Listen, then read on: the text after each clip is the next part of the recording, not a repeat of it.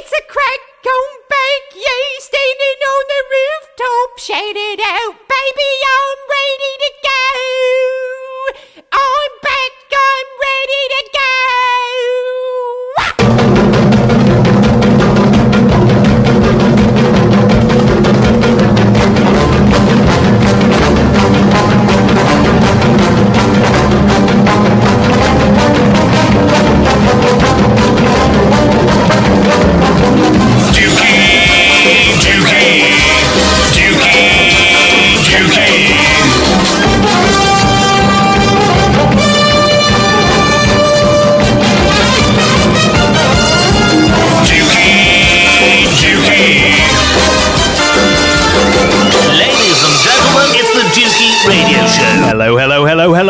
With me in the studio, I have Sylvia Silversmith Hello, Dukey. Hello, Dukey listeners. and Marsha MacDonald. Hey, people, what up? Later on in this very podcast, we have special guest Dave Barbarossa, the novelist and drummer. This man has played with some iconic musicians Adam and the Ants, Bow Wow Wow, Republica, and Cauldronated. Uh, Dukey, can I say one thing? Hit me. Yeah, uh, Mr. Barbarossa, uh, he came to the studio with his very lovely friend, and they both liked your dog. And I just want to point out, your dog really liked them, and your dog, I've known your dog for a while now. I, she won't even come near me.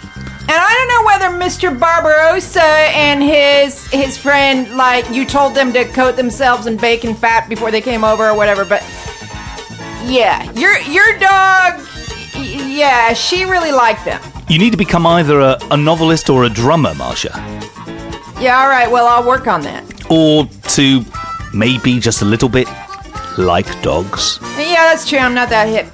They both seem to be quite uh, fond of, Smitten, of the smitten. Yes, Smitten. they, they And- were they were that's a good word smitten with the lovely Molly. Yes, they were very smitten. And can I just say that I had the privilege of meeting both of them, and I was smitten with them. There was a I great was deal of smit happening in the studio. there was a lot of smit going along because Dukey, back in the day, I was a massive, massive Adam and the Ants fan, and the drumming was a massive part of that. Absolutely, an incredibly distinctive drum sound, a distinctive sound for the whole band, and Dave Barbarossa's instrumental in creating all of that. So yeah, Dukey, I don't know about you, but I all that day I came over all kind of nervy, nervy, very nervous, very nervous indeed. And then when they really like your dog, the lovely Molly, and they're like massive doggy people, and you know it just they're such lovely people. How lovely are they, Dukey? And I just want to know. Dukey, how was it for you to interview the lovely and the very wonderful Mr. Barbarossa? Incredible, an absolutely engaging chappie. He spins a fantastic yarn and he just oozes cool and niceness. He's very cool and very nice, and his his friend, who I believe helped to edit, do some of the edits in his book, Oh, that's correct. she she was super lovely and super wonderful, and what what a pleasure and a privilege it was to have them in the studio for me, and I'm, I think it was for you too as well, Dukey. It was an absolute honour, and uh, we we delved deep into his background as a musician, as well as the gestation of his book, Mud Sharks. That's a great title. That's a Indeed, great a great story involving that is is featured in the novel. Oh, fantastic.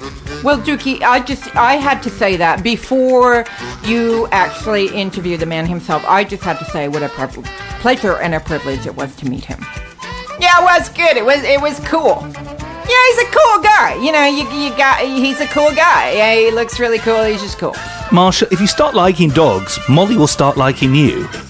Have I upset you with this, Dukey? You know, it's just I don't not like them. I'm just not. You know, I don't care. Just a little. Just a little. Are you troubled by spots, blemishes, and flaky skin? Well, download the Dukey Radio Show every Monday, and your skin will be looking clear, radiant, and luscious in no time. The Dukey Radio Show, your key to beautiful skin. Oh, hello, darling. Has anybody told you that you've got beautiful skin? Yes, all the time. Regular listeners to the Dukey Radio Show will know that I'm a little bit fond of my dog Molly.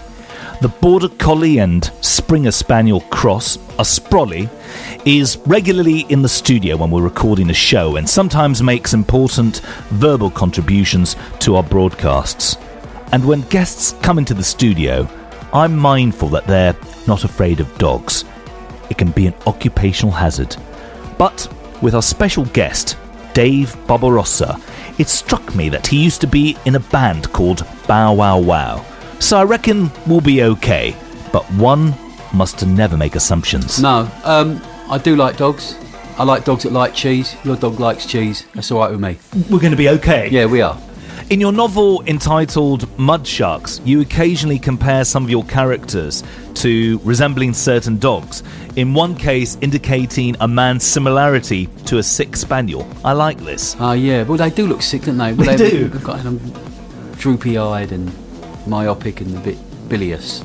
People talk about the great American novel, they talk about the great British novel. Sure. This is a great London novel, and Oh. although there are moments where the title came from where you might be in deepest Seattle doing some Yeah, strange kind of was, yeah. fishing, Yeah. it, it is very much an, an ode to London and very much a, a great tale about growing up in the, the capital Yeah. in in the 70s Yeah. and being a musician in that scene from kind of the late 70s onwards. Obviously, your life's going to impact on it. yeah. How, much? Yes, on a I scale of, on a scale of none of it's true. You've only changed a couple of names to. We had to change names in order to uh, not have people suing Go us. to prison, yeah. uh, no, basically, I was advised to write what I know. Uh, because I was trying to be uh, a little bit clever and esoteric and maybe write a science fiction book. But uh, I was told, write what you know. And what I know is, you know, my childhood and uh, the politics of the time and punk rock and, and London. So I've written a book based on many of my experiences and some that I've never had. And, um, and that's what it is. It's kind of drawn from what I know. How did the gestation of the book come about? How did you decide to set pen to paper or keyboard stroke to screen? I've always, I feel everyone's got a book in them, you know, and I don't want to be the old guy in the bar, or if he could have written a book, imagine. Uh, so I, memoirs would Yeah, They would be, but You need to put that down in a book, mate. so I, I just, dis- and I love. I'm a been a voracious reader since a little kid. I love books. I love writing and literature, and um, so I chanced my arm. It took a while because um, my grammar and uh, and all the rest of it wasn't very good, but I worked hard at it, and I put out lots of different stories to people, and that kept coming back. Why don't you write about that band or that person? And so I, I started writing a book about rock and roll and touring and punk rock and all that, and it was bland and it was you know something anybody could write or make up. And then I really wrote about what I know, which was like my childhood and you know uh, situation I grew up in, which was you know it's like pretty dark. And then into the light of, of being able to play in a, in a decent band or two, and that's it really. I've read a number of autobiographies from musicians that came of age around the same time that you did.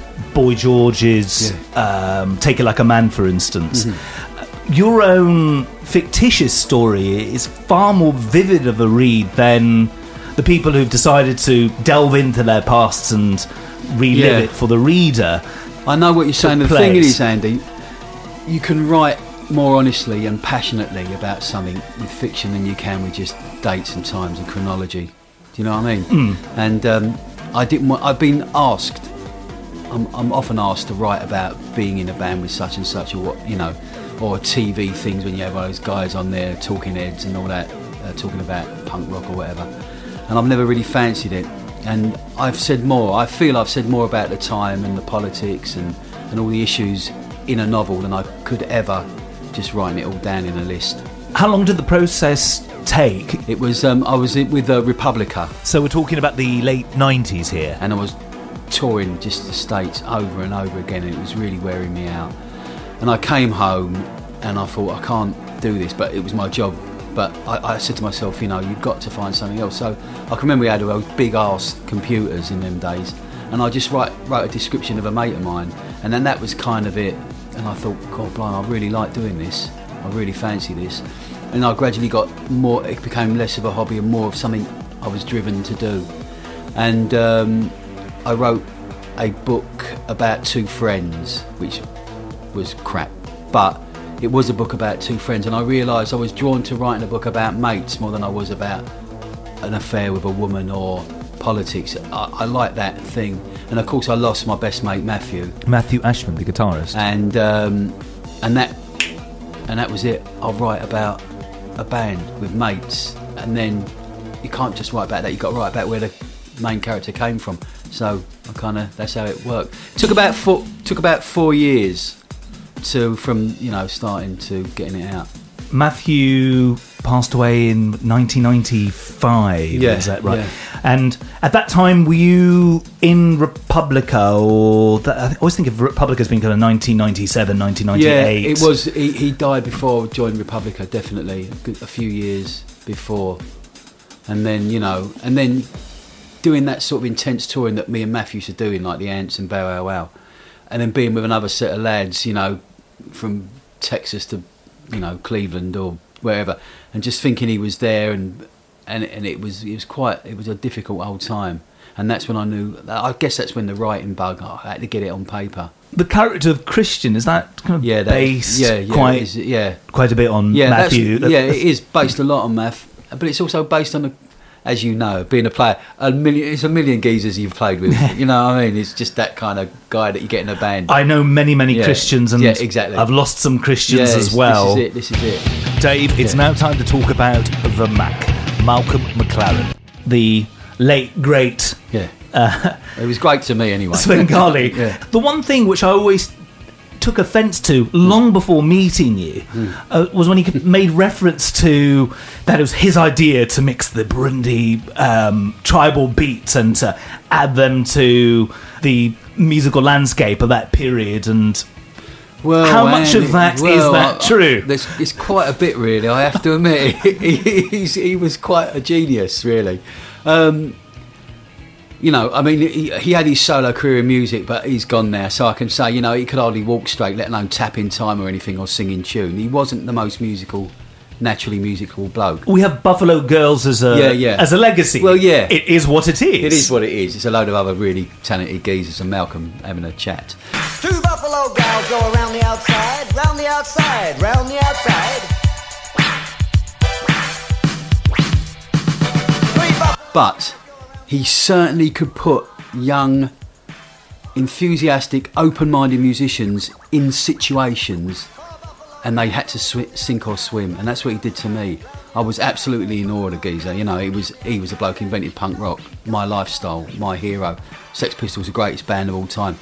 He was actually talking to me, telling me I was a you know a really great musician, and you can front a band, but you've got to get a style, you've got to play. You can't play like all the rest and he pushed and he pressured me and I had to come up with something and he also at the same time he gave me loads of like what you call ethnic music I mean you know just like aboriginal African Latin and it just came out of me that sound so um, he is he is responsible even though he, he couldn't play like two bars of anything Did he actually sort of dictate what tracks he wanted you to No, no. to do? Or he just very general. He would Right. immerse you, and he, he would make you think. He was most.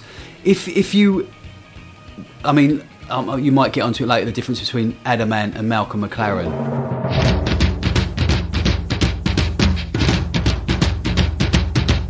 Well, with with Adam Ant, you've got a guy who had his vision. He knew where he was going. He knew where his frontiers were. He knew where he'd been and what he wanted. He was a single-minded, driven individual. Malcolm McLaren liked blokes like me that were potless and clueless and were open mouthed and open minded. And so that's why he could get the sound out of me and Adam went on his own way and became a very famous millionaire. he did he did rather well. he did, yeah, bless him. The whole migration from Adam and the Ants to Bow Wow Wow. That must have been a difficult time for yourself, or did Malcolm make it seem like the most simple idea? The press will make us believe that he eventually wanted Adam Ant to join Bow Wow Wow. Is that true? No, I mean, basically, around, you know, Malcolm was a legend to Adam and to all of us. Adam wanted Malcolm to produce a video, I think, direct a video for him. we couldn't believe it. He came down to this rehearsal room in Hackney, Malcolm McLaren in one of them mad suits, and you know we were all gobsmacked. He, um, so I think that's when Malcolm he saw that we could play a bit. I mean, we had Leigh Gorman as well, a fantastic bass player. Math's a great guitarist, and um, I think Malcolm instinctively saw three open-minded, you could call them gullible, innocent guys who really were ambitious.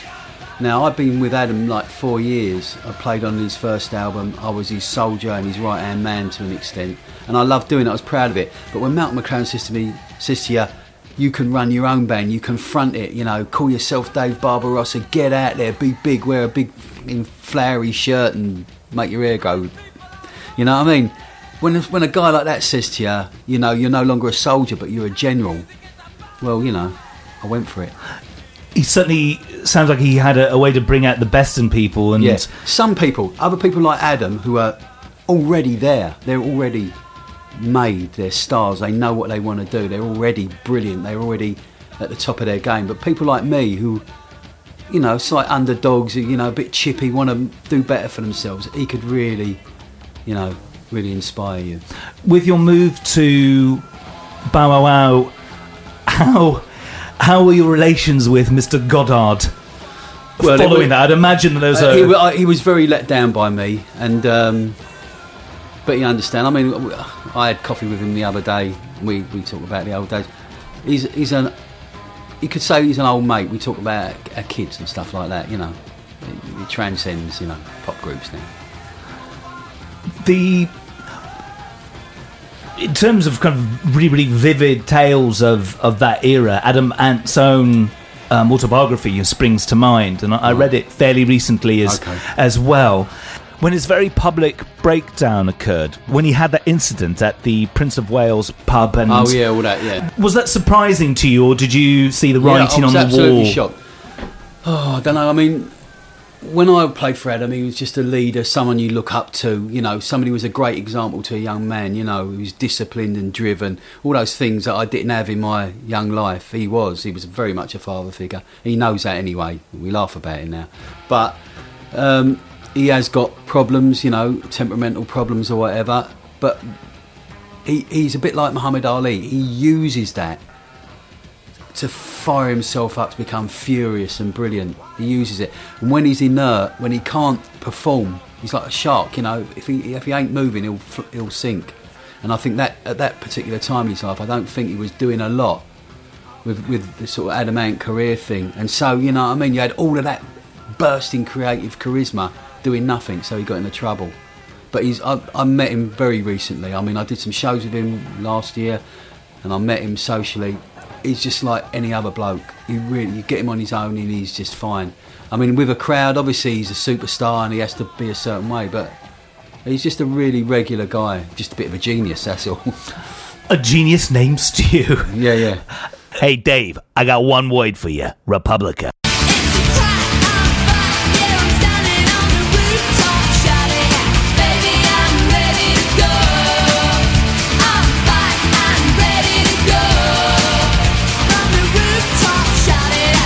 For a while in the late 1990s, it felt as though you could not travel anywhere on planet Earth without hearing Republica's Drop Dead Gorgeous or Ready to Go, an international smash hit band.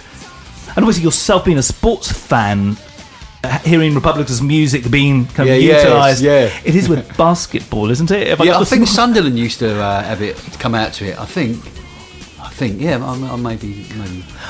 It's the 1990s. You're in the studio. A lot of those tracks, seemingly to me, are kind of drum loop driven. Yeah, they are. Yeah. And I would imagine for the live shows, you were kind of playing alongside sequencers and Yeah, yeah, flying yeah, stuff. yeah. Uh, how did that feel going from Hmm. where the drums were very, very much at the forefront? Hmm. You know, as soon as you hear Bow Wow Wow and Hmm. Early Adam and the Ants, you hear the Dave Barbarossa drum sound. It, it, it's it's there. It's very, very distinctive. Sure. How did it feel going from a situation whereby the drums were very, very much centre stage to where you were largely following the machine in probably every sense? Yeah, I mean, I've, I've, I think you have to accept nowadays that you do everything to a click track, everything to a digital code. and um, I really, really enjoyed the challenge of Republica. It was such a challenging gig for those very reasons that I couldn't just be flamboyant and lash out and play and show off. I knew I had to serve that robot, which was that digital sound, and I, and I, and it was a great challenge every night to do it. You know, with all the distractions, you know, just keying into that click track and playing. And it stood me in good stead because all the work I've, most of the work I've done since is is all, all like that. As you know yourself, a lot of the time, you know, because it's on the, the, you know, the Pro Tools or the Logic, you you got to sink in. I find myself when I'm driving and the indicator is on, I Yeah, yeah, automatically yeah. start to lock in until I can't hear it. Yeah. It's the musician's curse. It is the modern musicians curse. yeah. When did you first work to a click track? Would any of the I think the Adam and the Ants tracks have been done nah, to it? Nah, nah, Oh, we tried, we tried. like it. nah, it w- In a good way. Yeah, They breathe. You, you didn't need to. You didn't need to. Then it was all done. You'd, you'd follow Adam basically when he moved. You played in time, you know, and that was it. It was that nuanced and that subtle for him. Bow wow wow. Well, I just, just got stuck in and just flew through it quick as I could. Um, I think the first time I was aware that you had that I had to moderate was when I, I played for Beats International for a few years. Uh,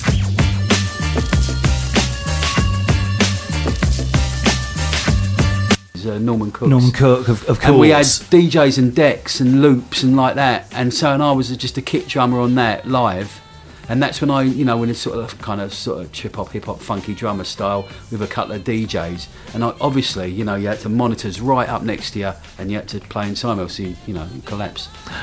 Lindy Layton, was she Oh, there yeah, for Lindy. the duration or. Yeah, she was. I did some work with her after the Beats thing. I left Beats International or whatever happened. Uh, yeah, I did some work with her and Dry as a Bone. That was a, an early soul band in London. And then um, I can't remember a few other bits and pieces. But also I played for Chicane for a few years. At Ibiza House.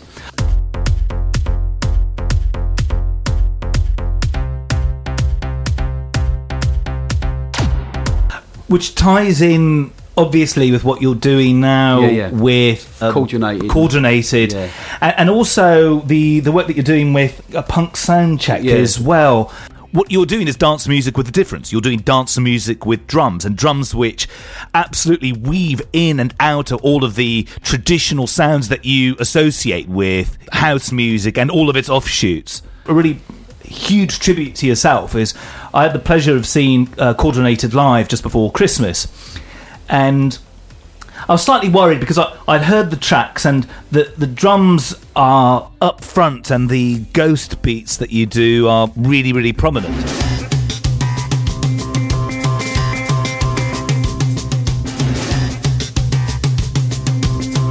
Everything sounds like it, it could have been recorded with a £5,000 Neumann or some microphone that they had to import in from a specialist musical laboratory in deepest Dusseldorf. And I was slightly worried that, you know, in a club scenario where you've got a kit which has been mic'd up in a matter of seconds, that Sure. the subtleties of what you're going to do might be lost, or that the backing track might not have the the same impact as it does. I was absolutely blown away. The um, every time I've I, in the past when I've seen bands with incorporating backing tracks and live instrumentation, it one is usually at the expense of the other. Yeah, sure. The drums kicked ass. Eva, the singer, kicked ass.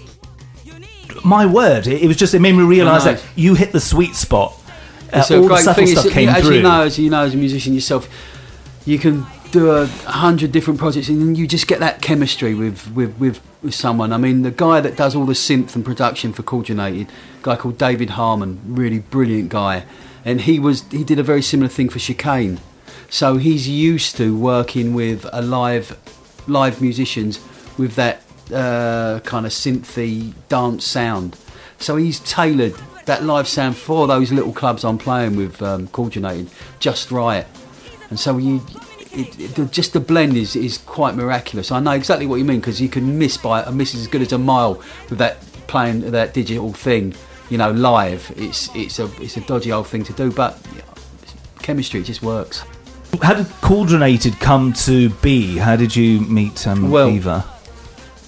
I played a bit of a Malcolm McLaren game on myself. I mean, I just I was playing with uh, some different people, and I saw this girl. She she befriended me on Facebook. She You remind me of Annabella. Yeah, no, no, but it was it was one of their moments. It was like I saw her, and she just had something about her.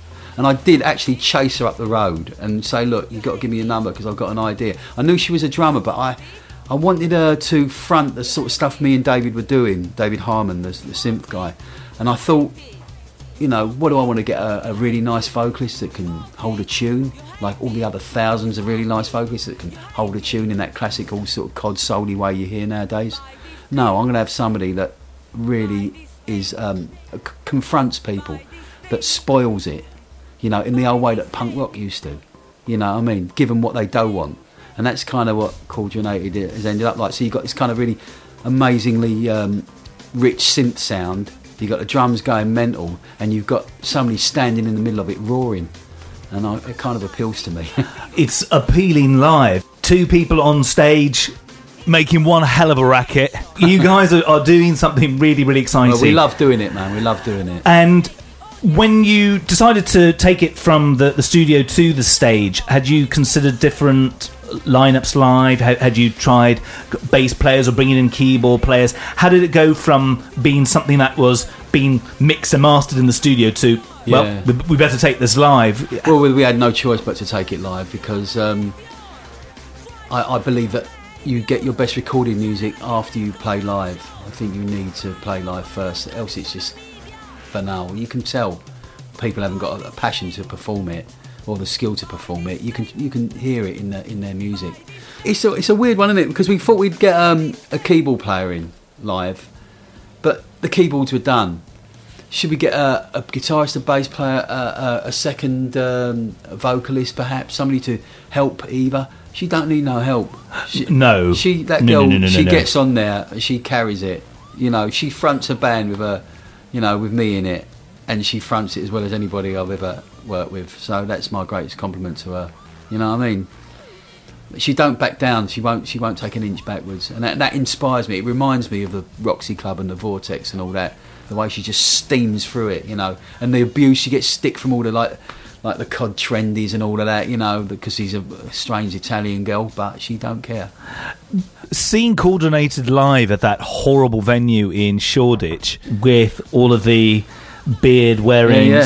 They chin sta- scratchers. They stayed though, didn't they? They stayed. Yeah. I, I have to be honest, and it, it's out of respect, and what I'm going to say is a compliment. I thought you would guys would clear the room, Yeah, for real. and I was going to love you that much more. I do every it. night. and and it was really interesting seeing people kind of go, uh, yeah, what was this? Yeah. Uh, some, some, some kind of Ziggy Stardust thing, or Yeah, yeah, sure. and yeah. the, all the the trendy people in there were kind of looking at their their fellow trend frontiers people and trying to work out whether or not they too could be Yeah, allowed to sure. enjoy it. Yeah. And uh, Eva was there, kind of just staring everyone in the eye. Yeah, she's good and girl. that's that's a powerful thing. It was. It, it, people, we we got something. We we're in our own bubble when we're up there. I mean, we play. Both of us play with all we've got. We give it everything. What is the point of just leaving it in the dressing room? We just go out there and give it everything. I really play hard, and she gives everything. And you know, you come off win, lose or draw, and you just feel you've done something a bit special. I mean, I know because I've done it a long time that it is special, but it's not for everyone. But you know, I don't think it should be for everyone. no, it was not designed for anyone. no, it's up to you if you want to buy Yeah, this yeah, thing. yeah. I'm going to get a little bit anarchy on the drum front Oh, here. blimey. I'm not a drummer, so I'm not going to be talking about uh, heads and sticks. Don't worry. Okay. But I do hope you use right-handed sticks. Um, uh, they're, I'm ambidextrous. All right. Oh, good. Ah. In terms of your live drum kit and using a lot of rich keyboard sounds and dance influences from house, techno, and drum and bass as you do, I half expected to see an electric kit on stage, a couple of Roland V drums, for instance. But no, you're fully acoustic. But there was not a single trigger pad in sight. Nothing. It was a relief. Had you considered using an electric drum kit live at all? Is that something that you tried ever from? No, no, was never going to be with Cauldronated. It has to be trying to blend the acoustic with the digital. That is a challenge, and, and that is the chemistry that creates that unique sound that we have. If I try to compete or or pay lip service to the synth sound that we have, then you would be watering it down, in my opinion. I have to challenge it and unite with it. And those, ta- you know, Tom sounded really, Yeah, yeah. really, really big on the night. Yeah. Sound checking is it is it a speedy process with Cauldronated? Five minutes. We are the cheapest date in pop. Right. There's two of us, a drum kit and an iPad. Um, and they and obviously you know after miking the um, getting the sound on the origin on the uh, individual drums, we just go through half a song and it's all there. Bang. Was it the last time I toured the states? Uh, there were loads and loads of bands who were sort of doing the two member thing on stage. Yeah. Some of whom were doing it the way the Kills do it. Yeah, others sure. who were doing it in White Stripes fashion. And although on paper that sounds very very simple, but so many of the bands, you know, the guitarists would be going through a guitar amp and a bass amp and would be Yeah, yeah. using pedals and loop stations and all sorts of other stuff. And what would seemingly be simple from a sound engineering point of view would just take fucking ages. Hmm. So the idea that you guys do it with just an iPad, a simple Yeah. you know, drum kit. I think it's because I'm maybe ever so slightly sceptical about sound checks and sound and mics and stuff. If you can play, if you're any good, you'll always sound good. You know, don't matter what gear you've got. You know what I mean? You, it's in the fingers. It really is. You know what I mean? If you if you can get the sound into a microphone from And the your instrument, yeah. If you can get it in there and get it out the PA, that's it. Job done. Uh, you know, equipment is overrated. So, I mean, in a way, equipment is indicated as being overrated in your book. There, there's a, a special couple that you meet who oh, are blimey. dealing with drum sponsorship and, Yes. and so on. Yes. And there's also a tale involving this couple that incorporates human equipment integration. May I ask how much truth is in that? I I have a feeling that it is. No truth at all. His answer says one thing, the nod says another. I love that story, and I can't help but um, the way that I pictured the man, Mr. Drums, was as a, as a kind of Artie Fufkin from Spinal Tap, Polymer Records. I'm not asking, I'm telling. kick this, kick this ass. Oh man. Kick my ass! You know what it's like, you know, bands, you can take liberties. Now, the the story about where the, the title of the book came from, Mud Yeah, Sharks. yeah. I had heard that story before. Yeah, I mean- you know, it's a famous kind of Led Zeppelin Yeah, story. yeah. It's obviously a famous And a Fra- it's in hotel. a Frank Zappa song as well. Oh my word! Yes, Yeah, yeah. I completely spaced yeah, it yeah. out. Edgewater Inn, yeah. I mean, I, I'd heard that Frank Zappa song. Um, I I don't know if it's on Hot Rats and one of them old albums. When I was a kid, I mean, I ain't an expert on Frank Zappa. He's brilliant though, and all that. But um, and to actually stay there and actually catch fish out the window, that was that was mad. I don't think they do it anymore. I don't think that tackle shops there anymore. You know, health and safety or whatever. But when I was like, in, I don't know. I think Bow Wow Wow. We stayed there and we, we, we caught these little um, barracudas out the window. And talking about catching barracudas, Annabella, vocalist from Bow Wow Wow, When he comes bursting through that door, aged 13 or however old she was when you guys formed the band. I always thought Malcolm would, was deliberately Scaling it down. yeah, yeah. i- in order to court controversy. Absolutely, yeah. How did that feel within the eyes of the press, kind of being seen to be touting jailbait to the masses Yeah, that's very much Malcolm thing. and provocative album covers? Yeah, yeah, amazing. Yeah, people still rave about that cover. I mean, where, where we were, we were um, we were in rehearsal. We were trying to get the set together, and you know Bauer has very complex playing. The four of us just had our heads down, just trying to get this right, crapping it over playing gigs. You know, all the press were what they're going to be like live. So we were just rehearsing really hard. It kind of, as you're in that dungeon of a rehearsal room, the world passes you by. It's like being on the road. You know, you come back and oh, it's in, blimey, the Tories are in, are they? You know what I mean? It's one of them. So I know that was a big deal in the press, and I know that it was all going off outside. But for the four of us, we were just trying to get that show right because we knew Malcolm would crucify us if we were crap. How regularly did he pop into rehearsals? Too often. Right. We played our first New York show at the Ritz Ballroom, and New York was a bit like Londoners, you know, they turn their nose up a bit, and I can remember banging away, and I looked at my side fill, and Malcolm was behind it, going, "You ain't got 'em yet, Barbarossa," and swear. I mean, you know, this is in front of like a thousand people. That's the kind of intensity. You call you six o'clock in the morning. You done that tune yet, boy? You better get your arse in gear. You'll be, f-" you know what I mean? It was all threats and menaces with old Malcolm there. Did he keep in contact post Bow Wow Wow split? That was it. Gone. As soon as we Really? split, No Christmas cards from the man? him. No, man, he's not like that. He would. I mean, I went when I went to his funeral. There are lots of worthies speaking about the three or four years Malcolm McLaren was in their life and what they did for him, you know. And it was gratifying to hear because it was the same experience as I had. He was in my life for three, four years, whatever, with Bow Wow Wow. An amazing influence. It made, made me the man I am, for what good or bad. And uh, and then he was gone. Then he was gone. That was it. He was with someone else doing something else. He was in on telly in LA doing this. I mean, I you know I know we. No, I never saw him again after that. Never saw him again until I got Really? a phone call. Yeah, Right. yeah. I mean, it's quite shocking. Some people you imagine to be I'd, I'd heard. 98 I'd, I'd years got old. a call. I got a call. You knew a he few was months ill. before that. He was very ill. Yeah, yeah. Hey man, you know, it was a one-off. Uh, absolutely, absolutely. the idea of um, getting away from all that synthesized and established practice of trying to package everything so tightly just began to be very nauseating for me and I decided to look a lot deeper. With regards to Punk Soundcheck and uh, Barbarossa Beats, Yeah.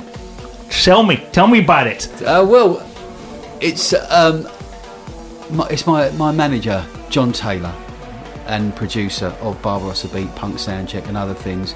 He's a great believer in me and my sound. He loves Cauldronated, and um, I just just go off on one in the studio on the drums, and he puts his that put that track together and a few others. So it's a really exciting thing to do. Something I've always wanted to do is to make really banging club records with my drums, which are drums that come out of punk rock, and it, it's really satisfying to square in that circle of, of, of playing you know, you're not supposed to be able to play if you're a punk rocker, you know what I mean? You're useless, gobbing, you know, low life. And yet, now, many years later, I'm making tracks, you know, which are kind of immaculate and classy, but with that passion and, that- and that playing. I play that, and even at low volume, it just shakes the room. Yeah, And yeah. and what you've got is just complete and utter dynamics. Hmm. With a lot of the stuff where it's been programmed to death, or you get non-drummers programming stuff, which sometimes can be really exciting. yeah, yeah, absolutely. It's great hearing a real drummer Yeah, yeah. bringing in those drumming chops and embracing technology in in a way that's really refreshing. You've got something very, very special there.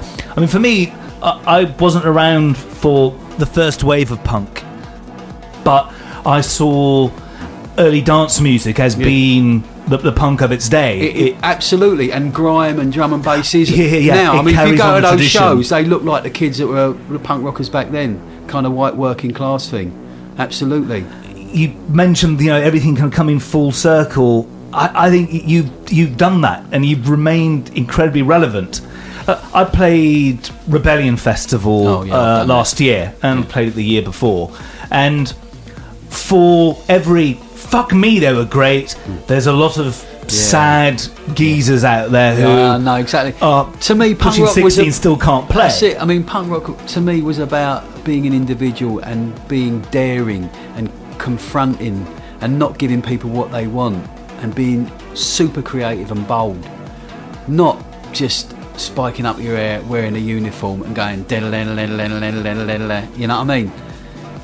I mean, you look at them early punk rock bands, Damned, X-Ray Spex, Ants, Siouxsie and the Banshees, Pistols, Clash. They're so diverse. They're as diverse as in it as any genre as bands are. You know what I mean? They, no one sounding the same as anyone else. It was all about being an individual. That that quest for standing out and not being the same as anyone else. That's what it was all about. There's an energy there, and it's Yeah. captured on those early recordings. And uh, I'm going to disagree with you. You could fucking play then, big time. Those drums are awesome. Before you went all tribal, Yeah, sure. The trouble with tribal. do you Star Trek, isn't it? do you looking back at the early Adam and the Ants releases? In Mudsharks, the character of Harry makes reference to Lucas's first album, Ah. and that you know it's not quite as you know big sounding as it could be, but it's of its era. Yeah, yeah. Is there an, Yeah, is there bit. some truth in that? Yeah, in terms of you feel about these? It's kind of a beautiful thing. It's of its time, isn't it? Things are of their time, and they're beautiful in that context.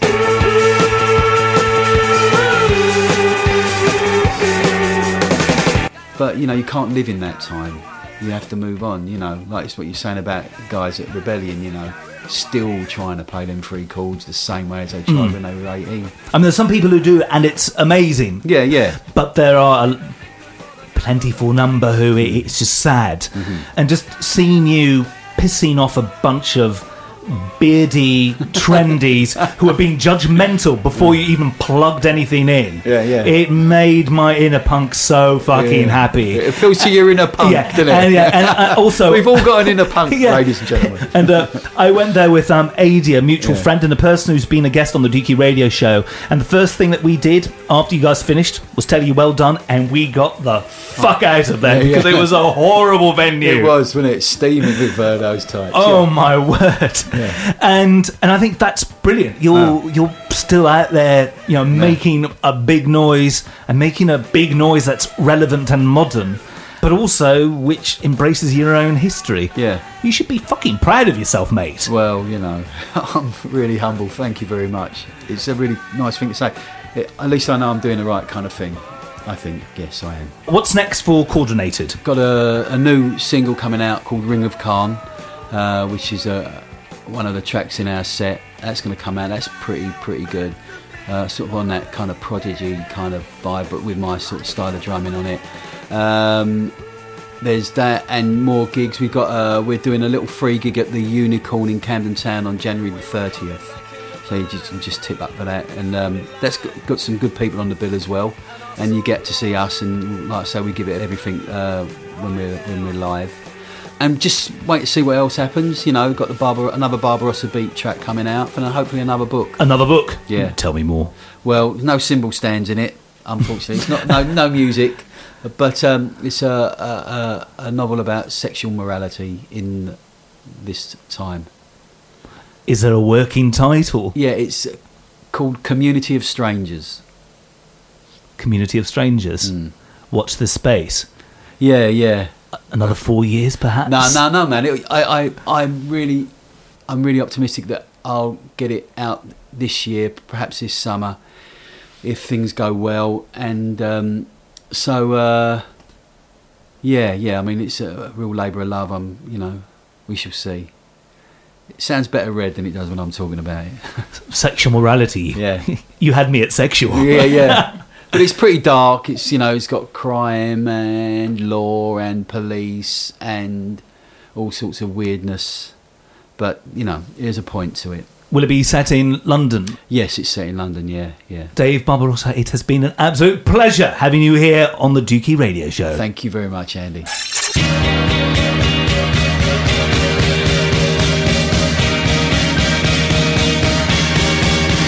Facebook.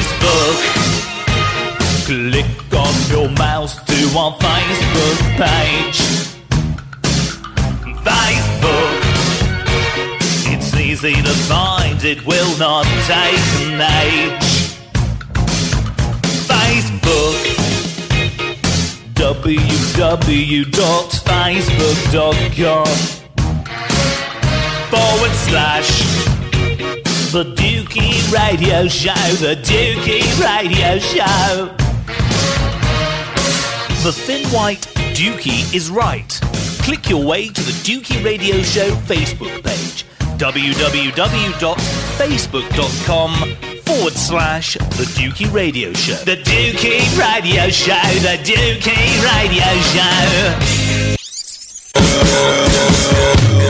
Let's see what Slutty Sue is doing in her house. In her house. I Let's see what Slutty Sue is doing in her house. In her house. Let's see what Slutty Sue is doing in her house. In her house. Are you done with those mugs? To a mere pedestrian or uninitiated local, Penge may appear to be an unremarkable suburb of London, neither city nor country, neither posh nor destitute. But in this quiet enclave in the southeastern quarter of our nation's capital is an Art Deco semi detached house owned and occupied by a North American transplant to Blighty named Slutty Sue. She likes to clean. I popped into Slutty Sue's pristine abode and asked, Slutty Sue, what have you been up to? My neighbor recently decided to take up playing the drums. He invited me over to his house to show me how good he had become at giving his skins a nice, firm pounding. The only problem was that he said he was tapping his bell on his ride cymbal so much that it was getting all tarnished and dirty. So today I've mostly been polishing my neighbor's bell of his ride. Well, that's your lot. Dave Barbarossa. What a nice chap. A musician and novelist who has spanned time while continuing to remain relevant. And with a unique chameleon like Zelig quality that's seen the Londoner pushing musical boundaries in all sorts of different genres. A real inspiration. My name is Dukey and I've been your host. May the worst of tomorrow be the best of yesterday. Thanks for listening. Now it's time for me to go and uh, pop my weasel. Half a pound of tuppenny rice, half a pound of treacle. That's the way the money goes. Pop goes the weasel. You won't eat. You need eat. You won't eat. You need eat. You won't. I'll tell you, Dukey, I'll tell you what I want. That lovely Mr. Bowlby, Bol, Bol, Bowlby Rosa. Oh, he's a lovely man, isn't he, Dukey? I'll tell you, if I were 40 years younger, I'll tell you the things. Oh, I couldn't even say the thing. Anyway, buy this thing! Buy this thing!